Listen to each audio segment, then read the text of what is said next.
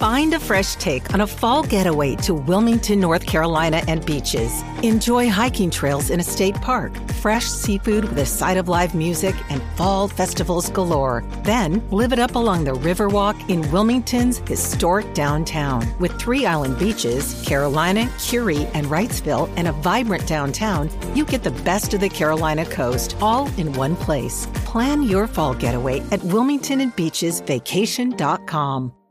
With threats to our nation waiting around every corner, adaptability is more important than ever. When conditions change without notice, quick strategic thinking is crucial. And with obstacles consistently impending, determination is essential in overcoming them. It's this willingness, decisiveness, and resilience that sets Marines apart. With our fighting spirit, we don't just fight battles, we win them. Marines are the constant our nation counts on to fight the unknown. And through adaptable problem solving, we do just that. Learn more at marines.com. Why take one vacation with the family when you could take all of them? With Royal Caribbean, you don't just go to the beach. You visit a private island and race down the tallest water slide in North America. You don't just go for a road trip. You ATV and zip line through the jungle. You don't just go somewhere new. You rappel down waterfalls and discover ancient temples. Because this isn't just any vacation. This is all the vacations. Come seek the Royal Caribbean. Ships Registry Bahamas. Does Monday at the office feel like a storm? Not with Microsoft Copilot. That feeling when Copilot gets everyone up to speed instantly? It's sunny again. When Copilot simplifies complex data so your teams can act, that sun's shining on a beach. And when Copilot uncovers hidden insights, you're on that beach with your people and you find buried treasure. That's Microsoft Copilot.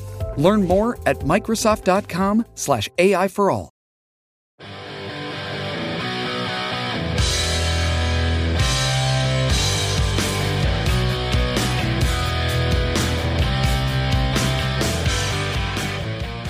Pittsburgh Steelers' run game has been terrible the last few seasons.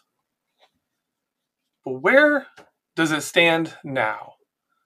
As we approach training camp, as we approach off-season activities in 2022. I'm your host, Geoffery Benedict. Welcome to the cutting room floor. The Steelers made major investments in their run game. In 2021, they drafted Najee Harris in the first round. He became their starting running back and one heck of a starting running back, setting rookie records for the Pittsburgh Steelers in rushing. Harris is a fantastic young back, and to really look at the strengths and weaknesses of this running back room, we have to start and really dig into Najee Harris. I'm going to list his strengths and then we'll go into his weaknesses after that. His number one strength, in my mind, is his vision. He has very good vision, not Le'Veon Bell vision, right? And he, he he's a different running style than Le'Veon Bell. He's not that patient, you know, wait, you know, stand behind a blocker and wait to see, you know, what opens up. Harris isn't that style of a runner, and frankly, doesn't have that opportunity with the lineman he has but he has really good vision. You will find, if you go on Twitter, clips on Twitter or pictures that'll show Najee Harris cutting one direction, and there's a big gaping, gaping hole on the left, and he's running to the right, and they're like, this guy has terrible vision. Well, that's not accurate. It really isn't. Uh, because you don't just run up to the line and look for where there's the most space and run through it. That's not how running back works. Those aren't always open lanes. Space doesn't always mean opportunity. You have to read as a running back, you have to read the flow of the play. You have to read leverage on blocks. Uh, you have to know the blocking assignments of your blockers and, and where they're trying to get to, what they're trying to do. If they're losing, what's their job when they're losing that block? Which way do they, you know, what what do they do when they are losing a block, so that you can still try and gain yards. Leverage is simply if I'm blocking, if I'm the blocker and I'm blocking a defender, like if I have my left hand in the center of their chest and my right hand on the outside of their right arm, that of, of their which would be their left arm flipped my way, but on my side, my right side, I've got my right arm on the outside of their arm. The arm that I have my hand outside of is done. I can control it. Right? If the running back runs off my right side, that guy I'm blocking can't do anything about it unless I just, you know, absolutely fail to block at that moment. But if I only have my left hand in their chest, their right arm is free. If that play goes to my left towards their free right arm, there is nothing I can legally do to stop that defender. Because I, I don't have him controlled. I would have to just simply pull on him. And you're likely to get called for holding there.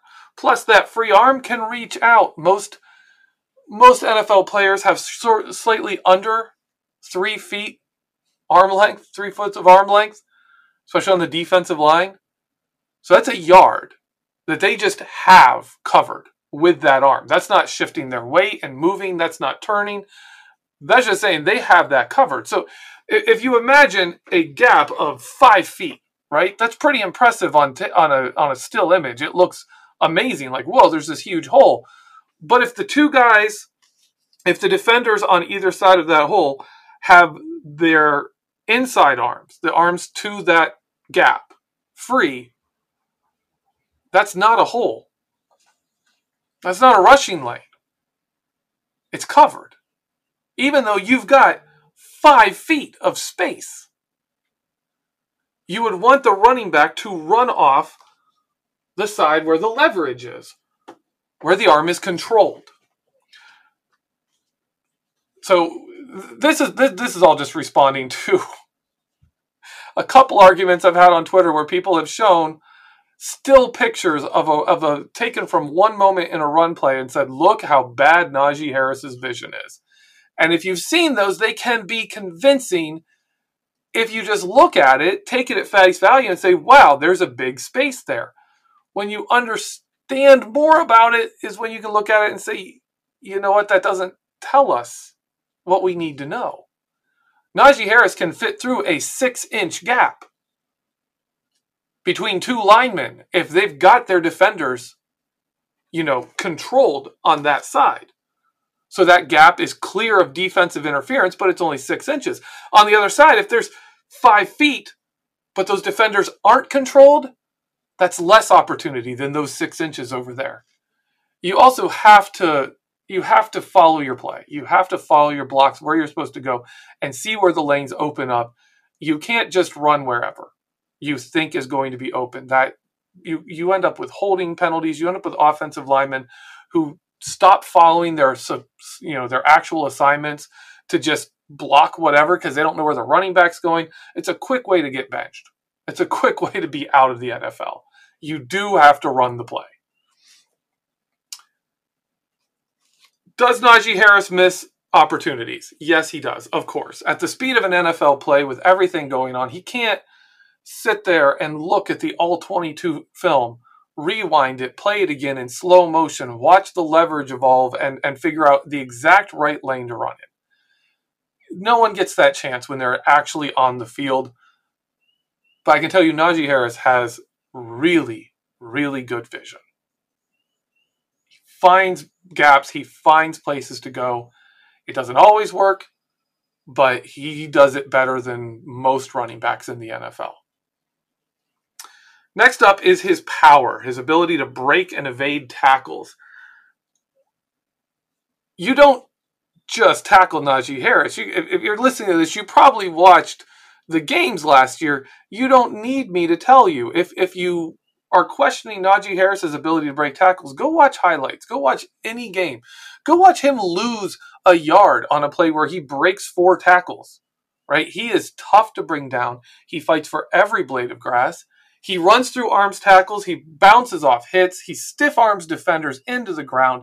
He's fantastic when you're talking about running with power. One of his biggest strengths with his power, in my view, is his first step. When he is just getting going, right? He doesn't need multiple steps to get moving quickly, or to get power behind his running. We can contrast that with a running back, Hall of Fame running back, absolutely phenomenal running back, and by the name of Jerome Bettis, who was an absolute freight train once he got moving, but was always vulnerable in his first few steps before his momentum got going. You, you can watch film on him. He he did. He would get you, you know if they let a linebacker go down and get by his feet, even a safety get to his feet in the backfield. Bettis really struggled. Najee Harris doesn't struggle like that, right? Now, now if you gave Jerome Bettis a lane to run through, he ran with power, speed, elusiveness. He was, I mean, there's a reason he's in the Hall of Fame. He was incredible once he got moving. He was just unstoppable. You know, the reason you call him the bus, you don't stop him. Uh, Najee Harris doesn't have that, you know, once I get going, I'm running all over you. You don't see Najee Harris ripping off the big gains Bettis would. Uh, I'm not trying to say Najee Harris is better than Jerome Bettis. Don't don't put that on me. Uh, but Najee Harris has that first step where if he gets one step in a direction, he's really hard to bring down. Or if a if a hole opens up one step in that direction and he's moving quick. Not fast, not sprinter speed. He's not a home run threat like that, but you know, one step, boom, he's moving good enough to get through that hole. He's running quick and strong right off the bat. Another strength of his is his route running. Again, he's not Le'Veon Bell. He's not one of these small receivers playing running back, you know, kind of guys. You're not going to confuse him for a wide receiver, but he's a great run, route runner for a running back. Similarly, his hands for a running back, he is great catching the football. Uh, it also, we have to bring up the fact that, you know, fumbles and fumble. So he's got really good hands. Those are the positives for Najee Harris. He can be a three down back. He can be a weapon in the passing game. He can be a weapon in the running game. He is a fantastic lead running back getting most of your carries. He is exactly the guy you want to base a big time run game around. Let's get into his weaknesses. Uh, this is going to be a shorter section, as you can imagine. Weaknesses his top speed. He is not going to torch defenses. He's not going to be breaking away and outrunning everybody. He's not slow. He's not a speed guy. He's not a game breaking speed guy. That's not how he works. Plus, if he did do that, he wouldn't get to throw defensive backs on the ground with those stiff arms. So you know, it's okay that he's not super fast. Uh, another weakness is his blocking. Najee Harris was, I mean, was somewhere between bad and awful as a blocker during his rookie season. He did show flashes of potential. He did improve some over the season, but overall, even at the end of the season, it was still bad. He was still bad at blocking. So that is a thing to watch for coming into this season. That's the thing most likely to change, in my opinion. From all of these attributes I listed, the one most likely to change is blocking. That's that can improve. With that, you can see Najee Harris is like a bell cow back. The Steelers don't have to worry about do they have a real number one, a true number one running back. They got him. His name's Najee Harris. He's phenomenal. Around him, though, is the question mark. Uh, before I go to the second half of the show, I do want to cover the fullback. The Steelers' fullback is last year and currently is Derek Watt. Derek Watt is solid enough as a fullback, but Derek Watt doesn't offer enough to be worthy of much playing time at all. He's a solid blocker as a fullback, solid enough as an H-back, can catch the ball if he's wide open, uh, can run the ball. If you give him the, the ball in the backfield, he can run in that straight line. If the play is there and is blocked and it's clear, he can get you there. He's, you know, he's he's given you similar to what any, you know, mainly a blocker fullback will give you. I don't think he's a top tier blocker, but he's very good. He's primarily here to be a special teams captain. He's dang good at that. And he gives you a fullback. You need a fullback, even if it's a position you don't use it makes sense to me that the Steelers, instead of going out and signing like a veteran linebacker who would be primarily a special teams player, and then also having to sign a fullback, paid one player a little bit more to fill both of those roles. Right? If you can get your fullback and you can get your special teams ace in one spot, not two, you freed up a roster spot, and that's worth a decent little bit of money, right? That's worth a little bit of premium over what it would cost even to have those two players be separate positions, like a veteran minimum fullback and a you know above veteran minimum but still lower priced special teams ace linebacker. Consider if you look at the deal Tyler Matakevich got, you know a Derek Watt's deal, it makes sense.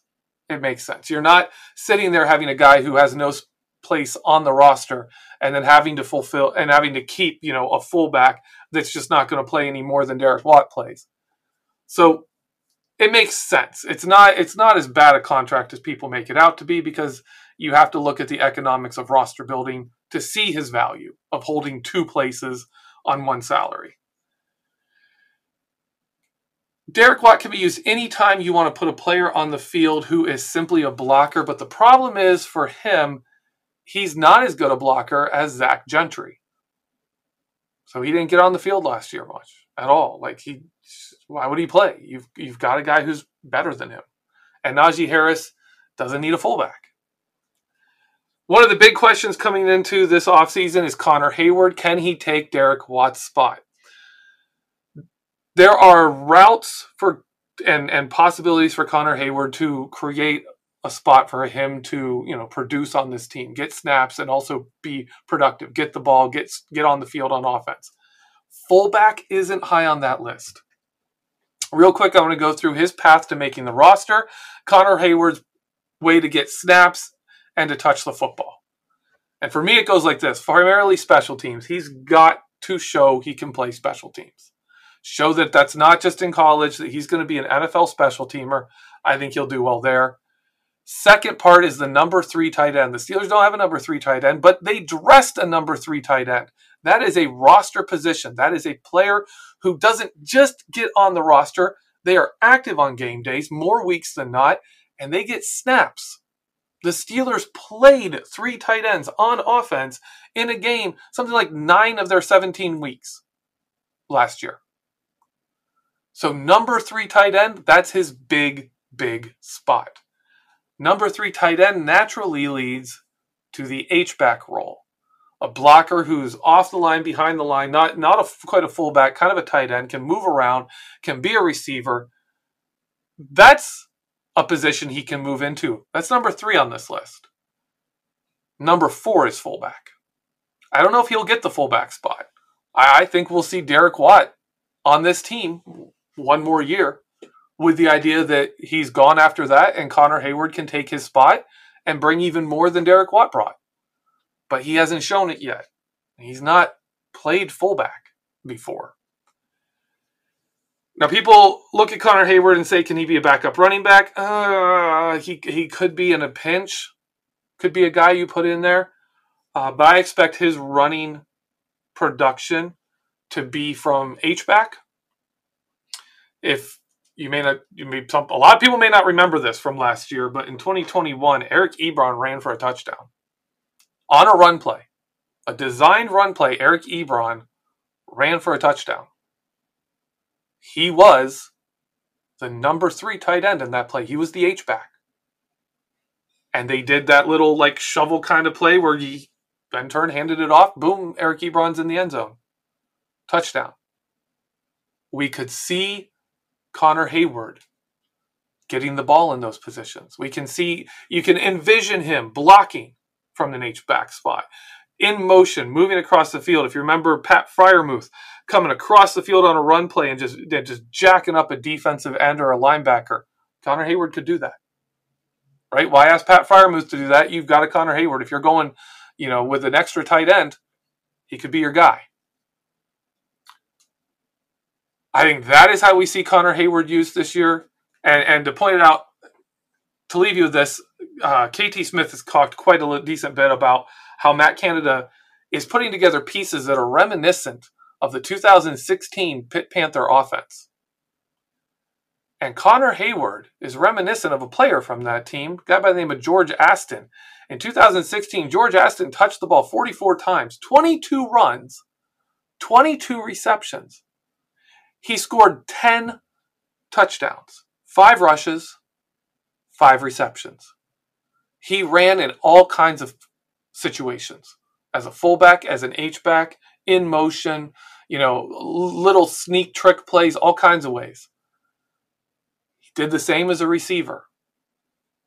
We could see that kind of role carved out for Connor Heyward without him taking the fullback job from Derek Watt. There is room on this roster for Derek Watt and Connor Heyward, and for Connor Heyward to still be a guy who touches the ball and gets snaps.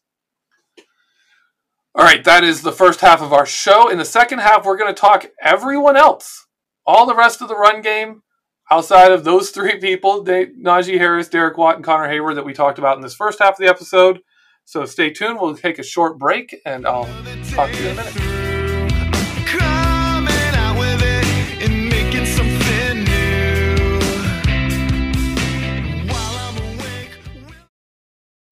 Why take one vacation with the family when you could take all of them? With Royal Caribbean, you don't just go to the beach. You visit a private island and race down the tallest water slide in North America. You don't just go for a road trip. You ATV and zip line through the jungle. You don't just go somewhere new. You rappel down waterfalls and discover ancient temples. Because this isn't just any vacation. This is all the vacations. Come seek the Royal Caribbean. Ships Registry Bahamas.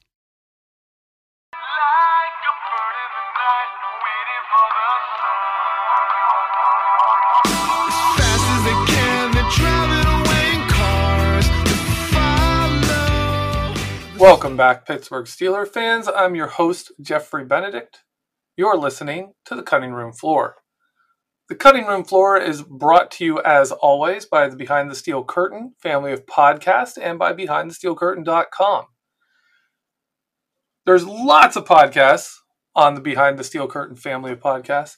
Uh, some of my favorites recently have been Matty Peveril's War Room, as he goes through and looks at all of the Steelers draft picks in depth bringing up all kinds of stats and odds and and great th- things that have caught me off guard. He, he's come out with a couple of uh, little nuggets of, of insight that, that have caught me off guard and made me go back to watching film to see if it to see if it, the stats show up on film.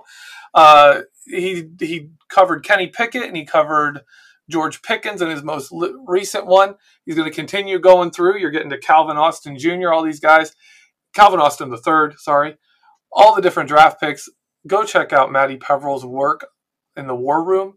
Uh, Jeff Hartman's Let's Ride from Monday morning here on the 16th uh, had Hunter Homistek on board. That's another one to check out. That's a great interview. It was a great time. Uh, that's a that's a great show to, to to check out. First half of this show, we talked about Najee Harris, Derek Watt, and Connor Heyward. For the rest of the show, I want to talk about the other running backs in the room. Or maybe the lack of another running back in the room. In 2021, Najee Harris had by far the most carries. He, he, I believe he led the league in touches as a rookie, led the entire NFL. You don't want that kind of load on him every year. They want to reduce that load.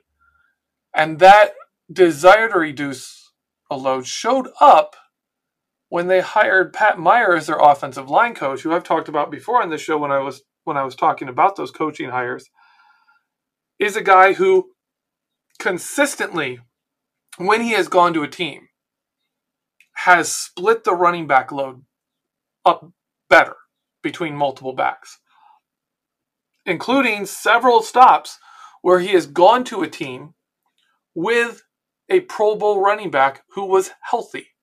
Following a big season, a big time Pro Bowl season, went to the team, split up carries, and those running backs went back to a Pro Bowl with a significantly reduced workload. Still made the Pro Bowl. He did that for LeSean McCoy. He did it for, uh, oh, I just lost his name in uh, on the Chargers. Melvin Gordon. Melvin Gordon on the Chargers. He was there.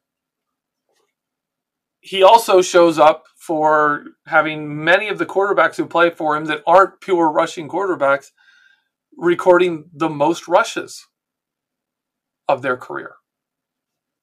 So he is a guy who spreads the football around. Oftentimes, there's you know the, the a faster, speedier guy, and then a more you know bell cow back. They've shown that they wanted to go in that direction, but we're sitting here after the draft. They didn't add a big time free agent. They didn't add a, a good veteran running back. They didn't add a change of pace guy. They went through the entire draft. They added, they added Connor Heyward, but he's not going to be a running back on this team. I, I I can see why people think, hey, you know, maybe he's the running back too. Maybe that's what they're looking at. No. First off, he's not that good of a running back. He really isn't. That you're gonna you're gonna take him and put him above people who are more successful running backs. You're not to pick him to be that guy. The Steelers need another running back to step up and be that guy or a couple of guys who can take carries away from Najee Harris, especially in a season where the Steelers are likely going to try and reduce the number of passes thrown. You're going to need a second running back, maybe even a third running back to carry significant loads so that Najee Harris is not just getting ground down in his second year. Nobody wants that.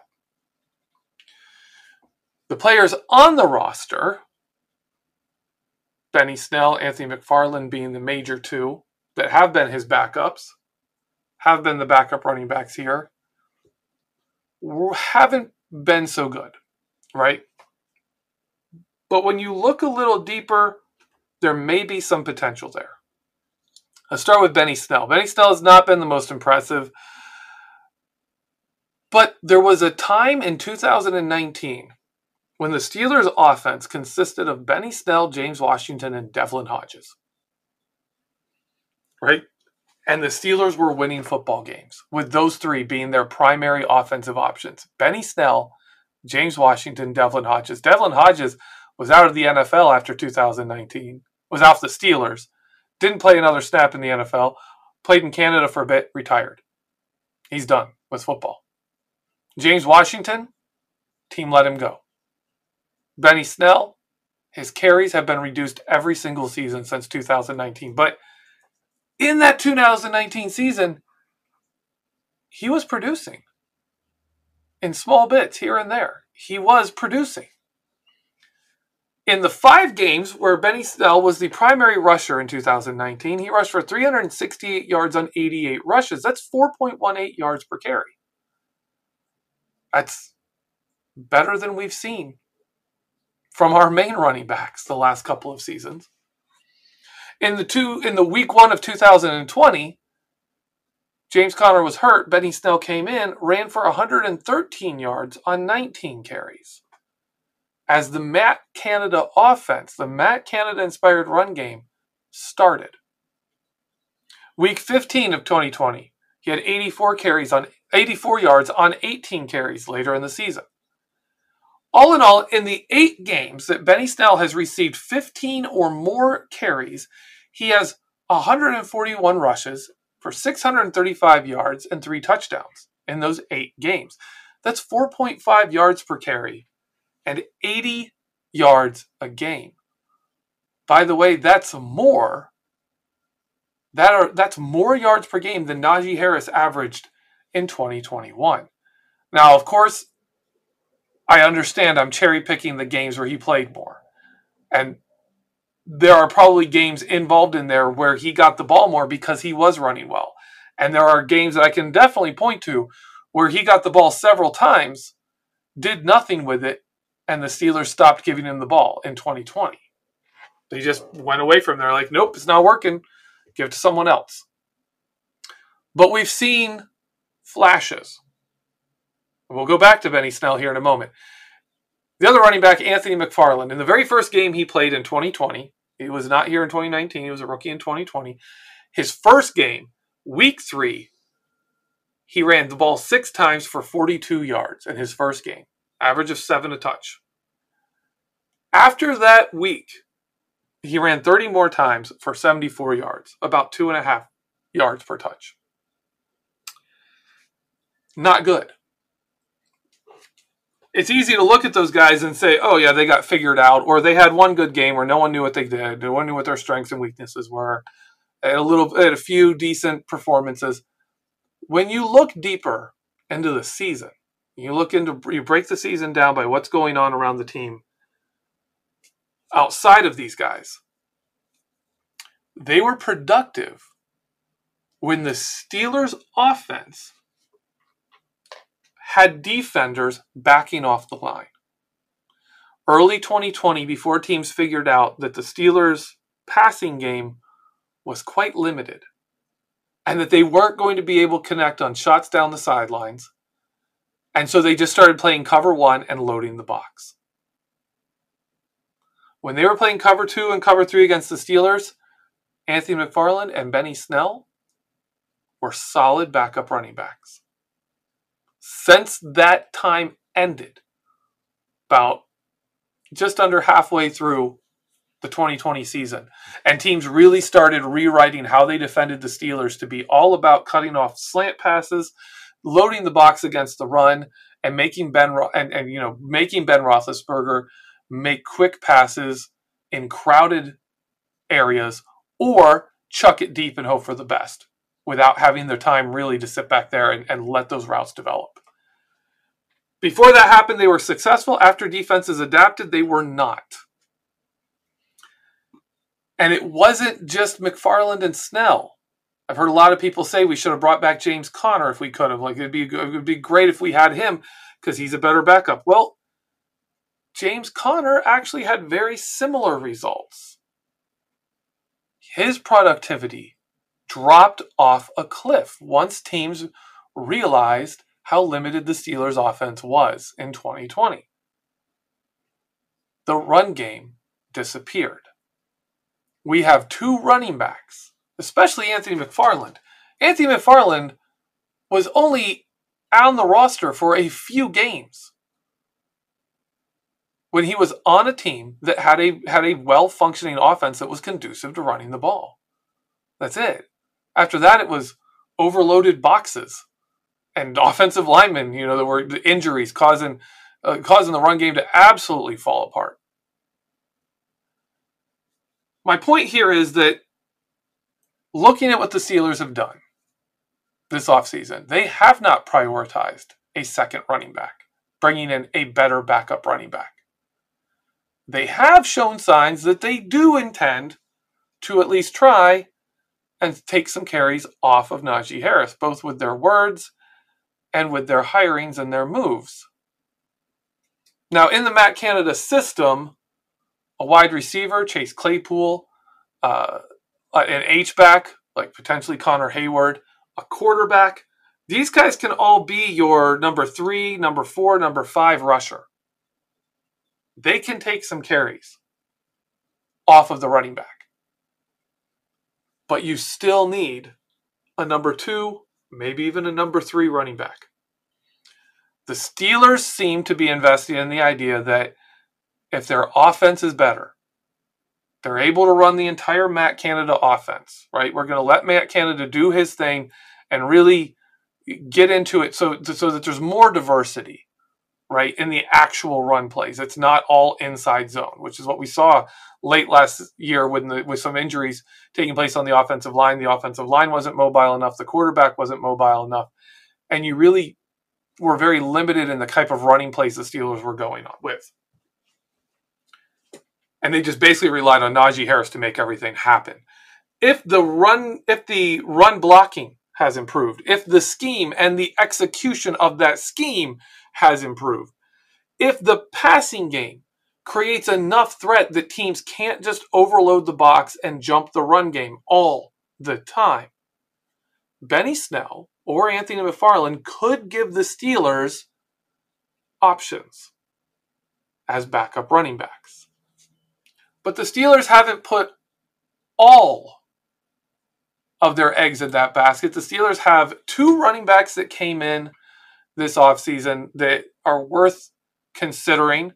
Jaylen Warren, I believe he was a rookie tryout camp and is currently listed as on their roster. I believe he was signed there.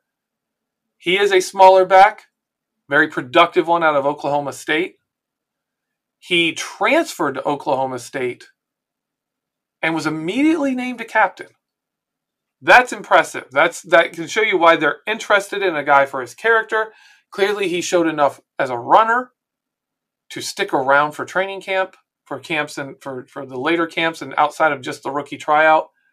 We'll see what he has to offer. Mateo Durant out of Duke is a shiftier running back. He could be a great complement to a Najee Harris.